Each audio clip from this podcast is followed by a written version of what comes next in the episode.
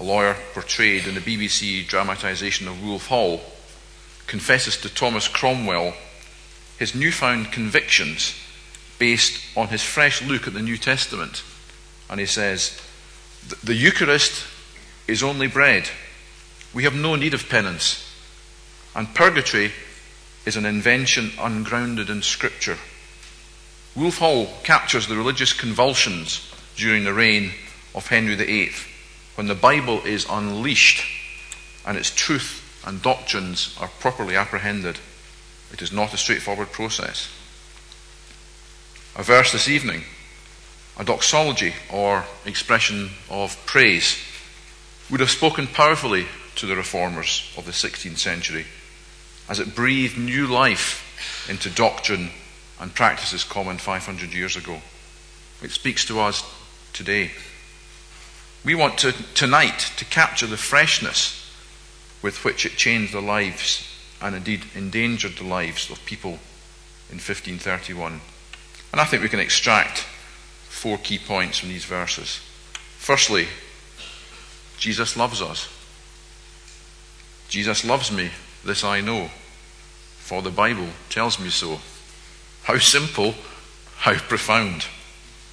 Christ's love is deep, it is personal, it is constant. Note the tense. To him who loves us. It's a present tense, not a past tense. Christ loves us. Jesus loves you. What does this stunning truth mean for you tonight? How do you respond? You may feel unloved, unappreciated.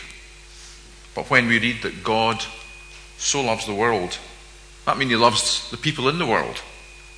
And Jesus, God the Son, loves you. Don't forget it in your sin, in your struggles, in your doubt, in your joy, in your fears, in your prayers. God loves you. And yet, the love of Christ is not remote because, secondly, we see that Jesus freed us from our sins by his blood. We heard this morning, here is love vast as the ocean, loving kindness as the flood.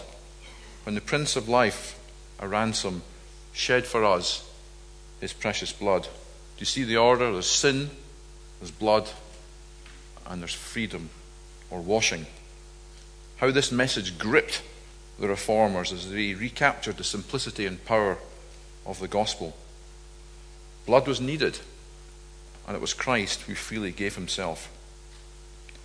What a joy tonight to be free of the penalty of sin and to be washed. Maybe you've watched some of the rugby matches over this weekend and you've seen these great bears walk off, covered from head to toe in mud, straight into the bath. They're going to get washed. Of course, they'll get dirty again next Saturday, but it's that image of just being completely cleansed. And that is our experience tonight as Christians.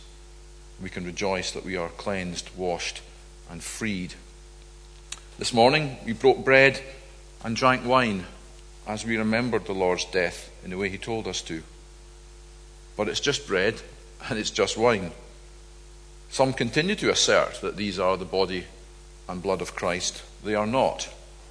James Bainham confessed that the Eucharist is just bread, which sounds orthodox to us, but in 1521 was very controversial. They are bread and wine because one very clear truth we find stated in Hebrews chapter 7, verse 27. He, that's Jesus, entered the most holy place once for all by his own blood, thus obtaining eternal redemption. It's interesting that this little phrase, once for all, occurs five times in Hebrews. Christ's death and atonement for sin is a historic, completed act. We cannot atone. Christ does not continue to atone. The atonement is complete to him who loves us and has freed us from our sins by his blood. John was able to rejoice that his sins had been dealt with without the agency of another human intermediary. And thirdly, we see that Jesus means we need no earthly priest. We believe that we need no priest to stand between us and God other than Jesus, our high priest. James Bainham was interrogated on this matter And Foxe's Book of Martyrs records it was demanded of him whether he thought it necessary to salvation for a man to confess his sins to a priest.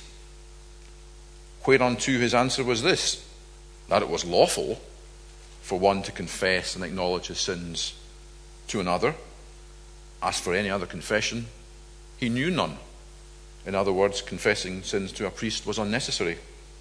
Again, another bold statement in 1531. So when we pray tonight, we can do so confidently. We do so through Jesus, our heavenly priest, who provides spiritual traction to our prayers. But this cleansing, this access to God, where does it leave us?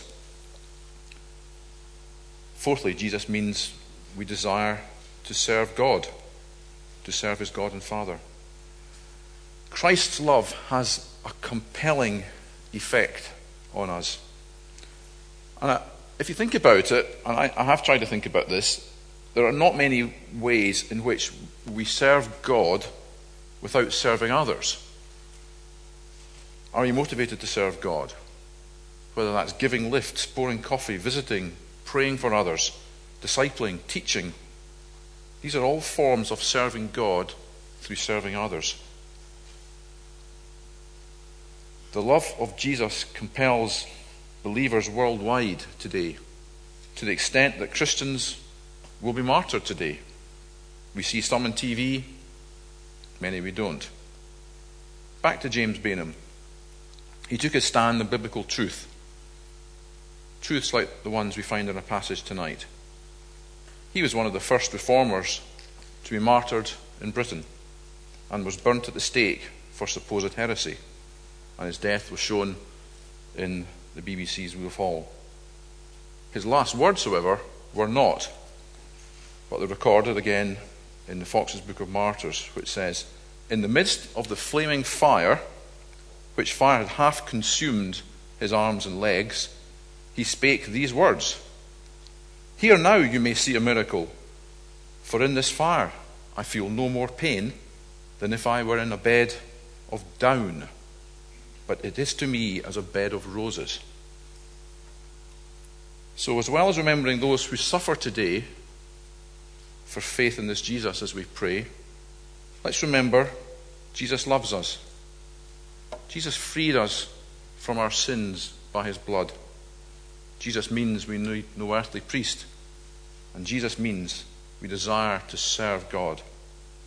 To this Saviour who loved us, who shed his blood to save us, who made us willing servants of God, be glory and power forever and ever. Amen.